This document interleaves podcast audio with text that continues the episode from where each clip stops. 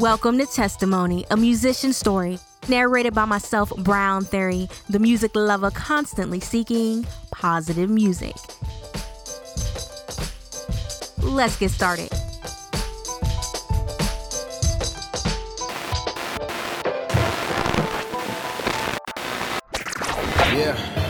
When I was a young boy, my daddy had a red Cadillac on Vogue, sitting on those white walls on them with the bass on swole. Get a little older and I got my own sound in the back, sunroof top, Cartier, 93. I know about that. I work a job, I grind it out. Who's stopping They, me? they, they hating so they pull me over. Same thing every day.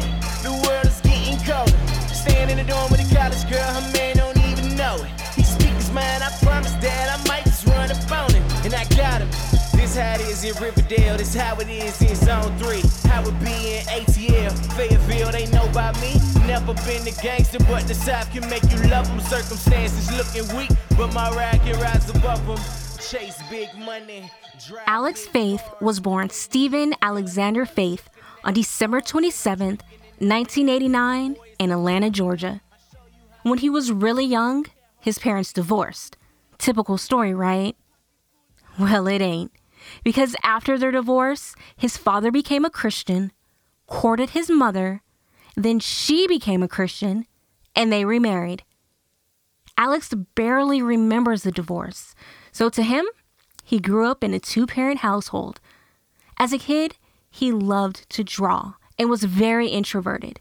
His younger brother was his closest buddy, but things began to change once he hit puberty.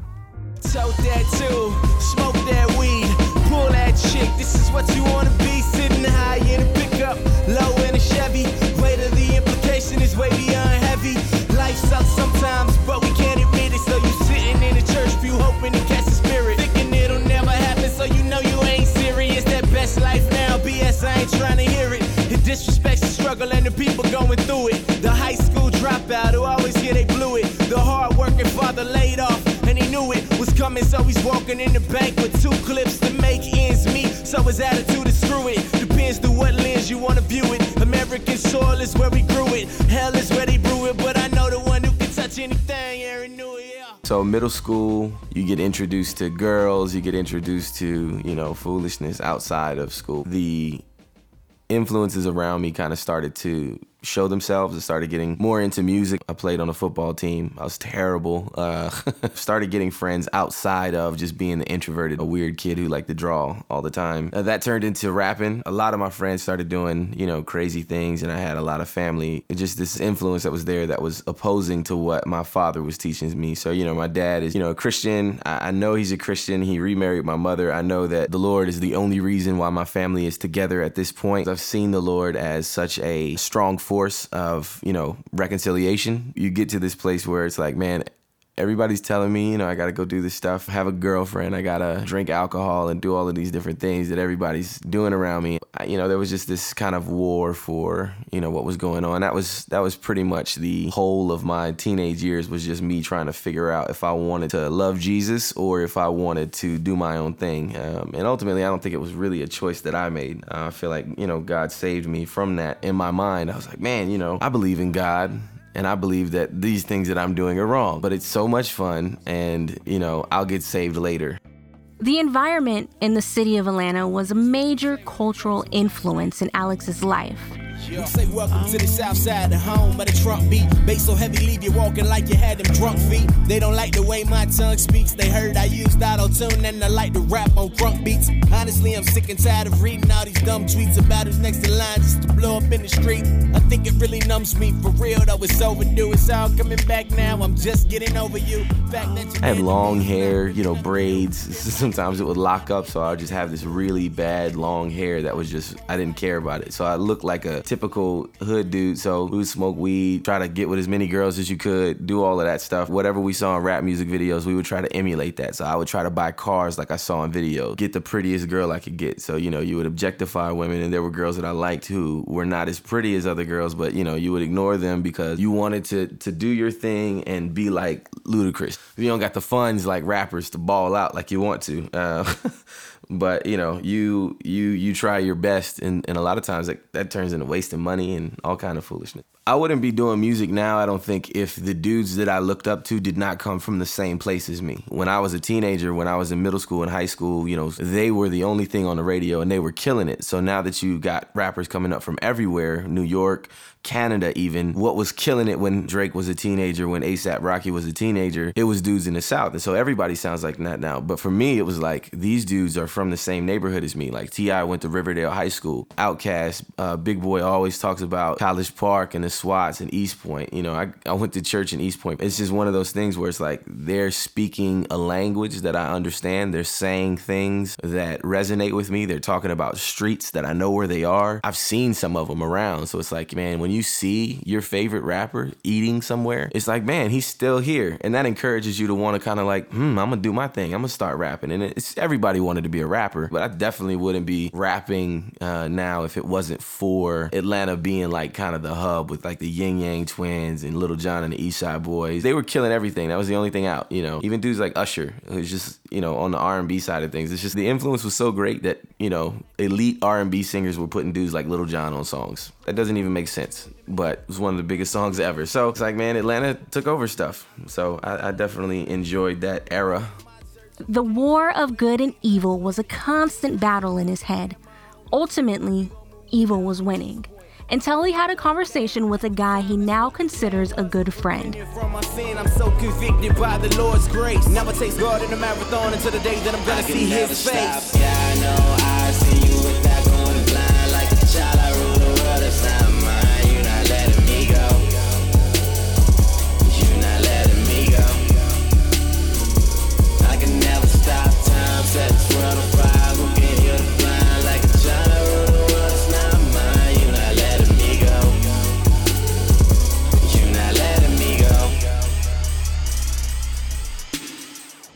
around 16 to 17, I was introduced to this guy. He was from Africa. His name was Praveen, um, and he kind of shared the gospel with me outside of my my father's influence and my mother's influence. Praveen was the first person to really sit down and like give it to me. You know, it was like, hey, dude, you know, you're gonna go to hell. You know, and he was very intense as a teenager. You know, and already having this moral conflict. When somebody kind of gave me the business uh, and let me know what time it was and told me about myself, it really hurt. Praveen kind of introduced me for the first time outside of my father kind of teaching me good morals and teaching me that Jesus was God. Praveen is the person who came and was like, God is also holy and you are not. And if you die, you will perish. And it was just one of them things I was like, ah, okay. So now the moral side of things is a lot more important because it's not just me being good for the sake of impressing my parents or making them happy. It's I have to be um, you know, moral so I don't go to hell. And then that was when Jesus was introduced, and it was like, no, you don't. Believe in Jesus, confess with your mouth, and believe in your heart. You know,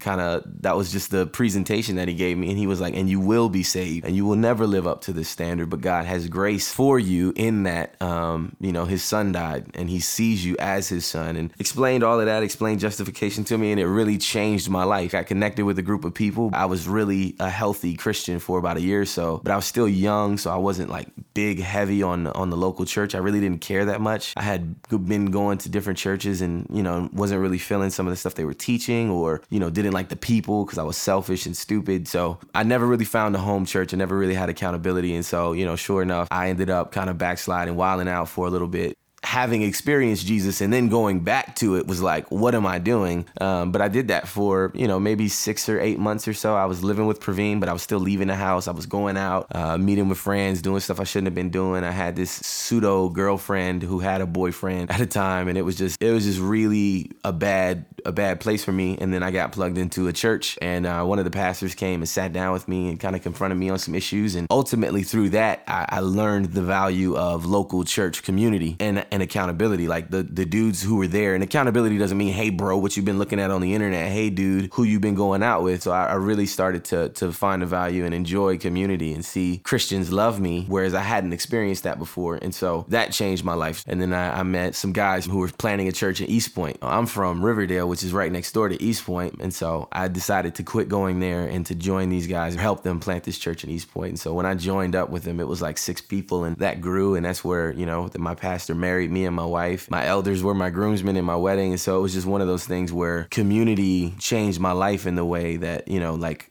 Christianity and, and, and loving the Lord became something that was graspable. The way that I believe God has it set up is for us to worship Him corporately, for us to enjoy Him corporately. And so to see believers who enjoyed Jesus with me and walked with me could account for me and I could account for them just changed everything for me.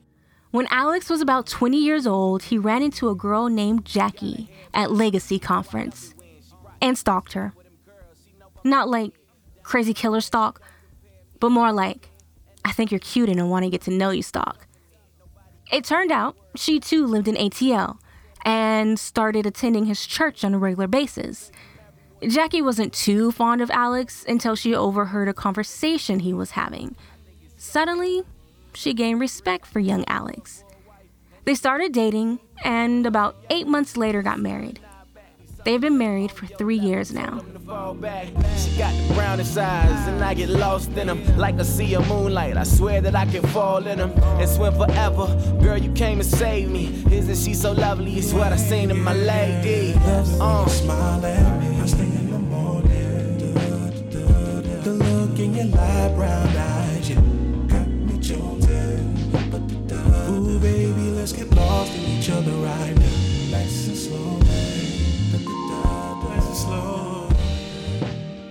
About a year ago, Alex and Jackie were expecting their first child. And then she had a really late term uh, miscarriage. And so it was so late term that like you know the hospital we had the baby you know facial features fingernails things like that. So it was like a baby baby. The hospital said that we could do a funeral. So it was a very developed kid um, and, and we went through that. So but no no no kids now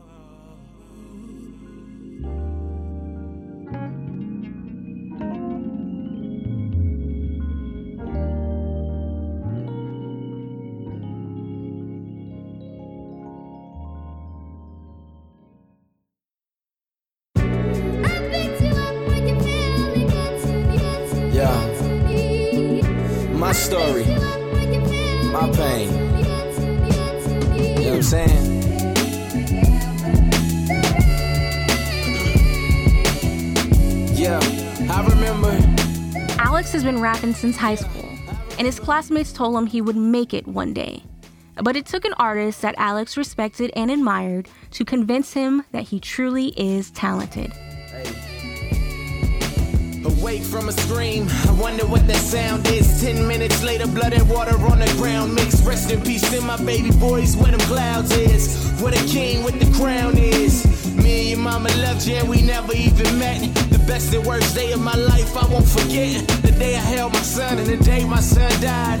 Tears filling mine as I'm looking in his eyes. I, I don't deserve this, Lord. What are you doing? And I heard him say. Is this punishment for things I've been pursuing? And I heard him say, I know that I failed you a thousand times. Then I heard him say, I've amassed a lot of sin, but he died for mine. So I heard him say,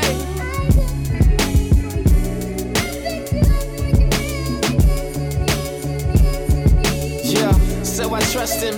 So I trust him. Yeah, so I trust him. Hey.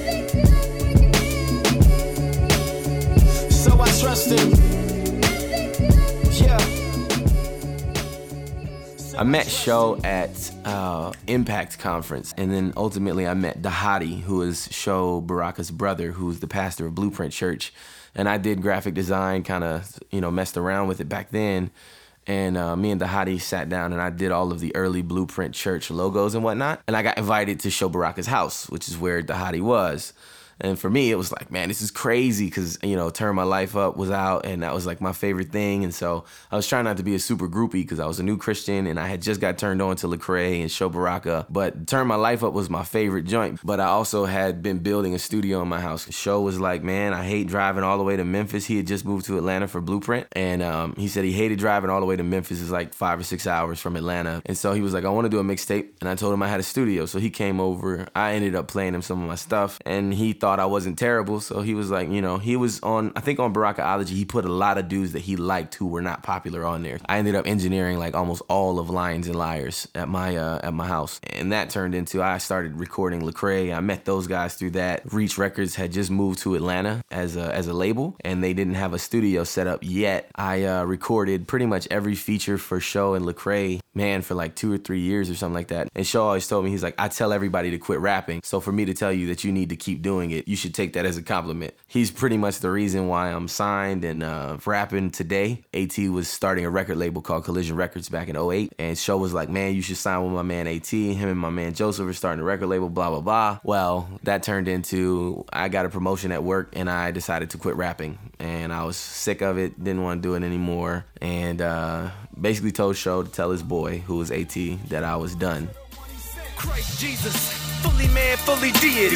Standing in the dark, but I know he's fully seeing me. Freedom from Christ, so I kill the Pharisee in me. Facing all my giants, I'm a smooth stone infantry. Hypostatic, the God man, he was sent to be the satisfaction for God's wrath. He was bruised for me, now I see it. The crucifixion got me choked up. I was front row, Shaolin, I was there. He was crushed by his father for his glory and the good of the nations. We call it imputation or expiation. But he called it finished, left that stone bench and rose up. Rolled away the stone, you can say that he woke up. After four years of working in the business world, Alex ran into Collision Records co owner Adam A.T. Thomason at Passion Conference.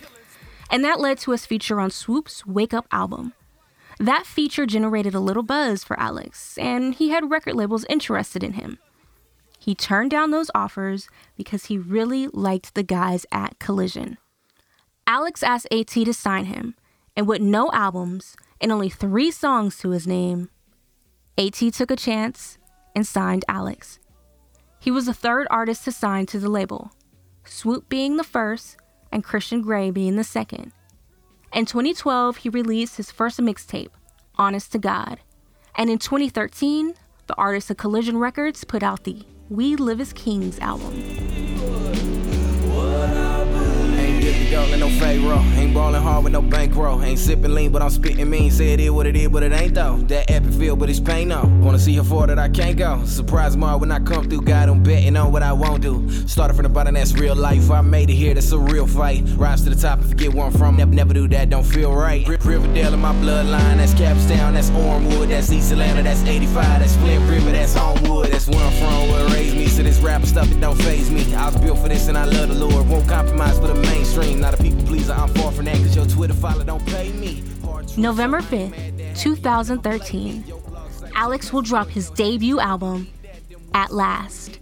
So at last is is twofold. To a certain extent, it's it's my arrival at the conclusion that Jesus is better than all things, and that He has won the battle uh, by by grace and by His Spirit. You know, enlightening me to to to His truth. That Jesus is better and Jesus is greater than all things that I could potentially get myself into. So because ultimately the idea behind the album is everybody is gonna be before Him someday. What are we gonna do with Him when we get there? Are we going to worship Him, or are we gonna turn our nose up uh, when we hear the gospel. The, the, the way that we respond to the gospel is the way that we respond to Jesus. It's the way that we tell him what we think of who he is. At last is the relief of I have decided um, and the Spirit has regenerated my heart and I am able to see now that Jesus is better than all things. But also too, it's just a it's an ode to my city, man. I love the city, Atlanta rap and hip hop, and and just the city and the demographics itself, the culture in the city, what it created me to be, and how Jesus redeemed that and is using that for Himself now.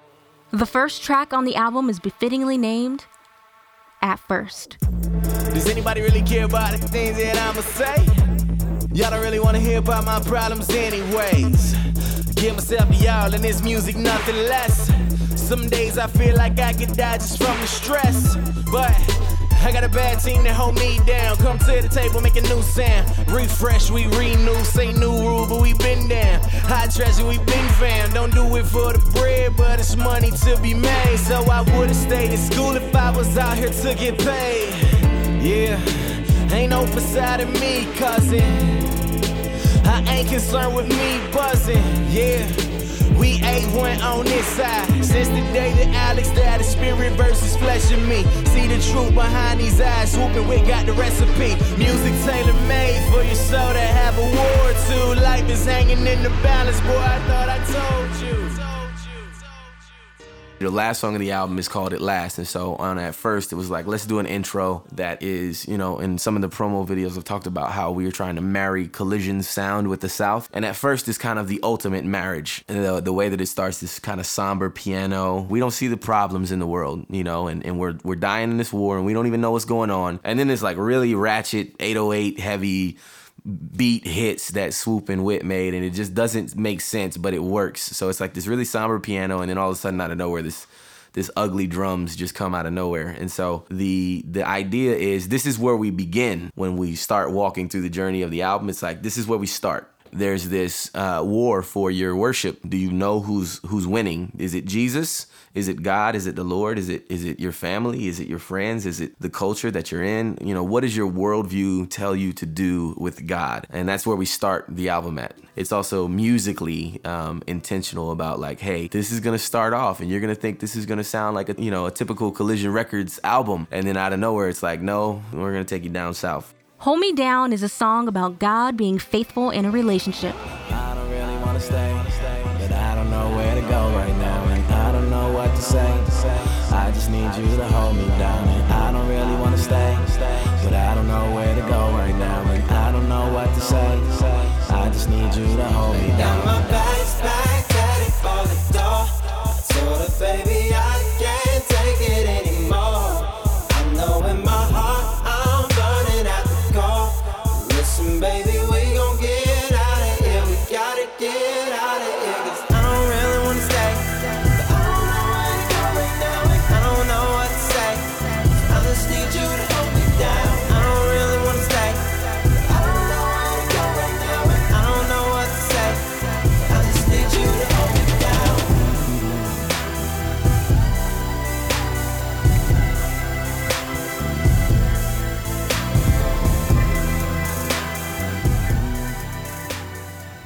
Song comes from the idea my father told me, man, just so you know, you're not divorce proof. I don't care how Christian you are, it could happen to you. And you know, me and my wife were very zealous believers when we got married. So it's like, you know, divorce is not an option. It's never gonna happen to us. We don't wanna have anything to do with it. And then we get married and it's like, ah, I kinda hate you right now. I don't know what to do with you. I don't wanna be around you. Kinda have to pray for grace to to to really deal with the person because you've never been so intimately involved with another person's sin. And on top of that, the other person sees all of your sins and it can make them bitter and which is also sin. So marriage is just like this big how do we deal with sin because we see it on a level that nobody else in the world sees it. So my wife intimately knows all of the things that I struggle with. Same with her. Am I gonna have as much grace on her sin as I do on my own? You know what I mean? Like, am I gonna judge her sin more harshly than I will mine? Is she gonna judge mine more harshly than, than I will hers? And so when my father told me, he's like, You're not divorce proof, I was like, crap, that's heavy. And just realizing that marriage is this is it's work, it's hard work to sacrifice, to love Jesus, to love your wife, to lead your family. It's it's actively sacrificing and, and actively being patient. The moment that you get lackadaisical or lazy with patience and long suffering and and love, bitterness creeps in, and that mug will drive a wedge and destroy your marriage. And so me and her had we almost got there, man. You know, just because I wasn't sacrificing, I wasn't loving, I wasn't being the best leader, and are probably in the best place now than we've ever been in our marriage because I came to the conclusion that I was screwing it all up. I mean, I felt like, man, let me do a song that people will resonate with, has redemption in it. So the end of the song is like, man, God is faithful. If we uh, love each other and we we are patient with each other and long suffering and, and continue to walk with Jesus with each other, then we're gonna make it. Uh, and that's the ultimate goal of the song. The title Refuge shows up in the track listing twice. First, as an interlude featuring Odd Thomas, and later on as a song featuring Dre Murray and Jay Gibbons. So up on the city lights, looking for a place to rest. Where am I gonna spend the night? Eyelids closed and these dreams take me to greater heights. Third eye open, got my body chasing the newest high. Uh, as the paint drips candy and I swing around the corner, my whip clean as it can be. Music loud, hear me coming even when you can't see. Flex like that, see the canvas that I'm painting. Vain when I smile, gold in my mouth. Grandmama even had had 'em how we do it in the south.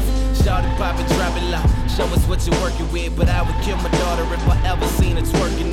All on the same block. Who do we blame? How the lights is getting cut off next week. When will the pain stop? Baby mama cooking and pissing all in the same pot. This is what it really is. I tell you what, it's never not. Refuge is basically like the world is burning down around us how do we find comfort in Jesus? So it's like, oh, the government shut down. How am I okay? You know, or terrorist attack, or I lost my job, or my wife left me, or my husband left, or my child died, or, you know, I found out my wife can't get pregnant, or, you know, any myriad of things that could happen. And so refuge is like, man, no, Jesus is where we find refuge. Jesus is our comfort. Jesus is our peace and our satisfaction. And we split them up, one because it helped the album flow better, but it was it was cool because people used to do that on old school albums. So just kind of borrowing from like a classic vibe, it was like, man, let's put this here. Let's have the music here. Odd Thomas murdered it. His spoken word is uh man, it's chilling. Thank you for consoling me with your kind words. I really appreciate it. I mean, you seem to sew up my entire situation with one simple sentence. How did you do that? I hope you sense my cynicism and my sarcasm because I'm trying to make it completely clear that your empty words do nothing for me. Did you even think for a single moment how I must have felt? Or is what you said just another simple feel good notch on your Bible belt? If I had a dime for every time you, preacher, offered me religious rhetoric, I'd be ridiculously rich. How is telling me that God wants me to be happy even helping me? I'm not asking for happiness. I'm only asking for help and understanding this madness. I need more than what you're giving me. I need deeper, more meaningful words. Maybe if you told me that God cannot use a man greatly until he's hurt that man deeply, that might help make sense of some of my misery. Or if you told me that the presses of pain sometimes produce the soul's best wine, that'd be fine, but it would still not be enough to ease my mind because I need more than just words. I need God's words. God's word is the only word that brings me refuge. God's word is the balm of my broken and parched soul. God's word is the only thing that reminds me that God is in complete control. I was never promised happiness in this life, but I was promised comfort. And at this stage in my life, the only source of comfort comes from Christ. So give me God's words to help me understand and to help me hear, to speak into my doubt, my hopelessness, and my fear. Give me God's words and let God be my refuge.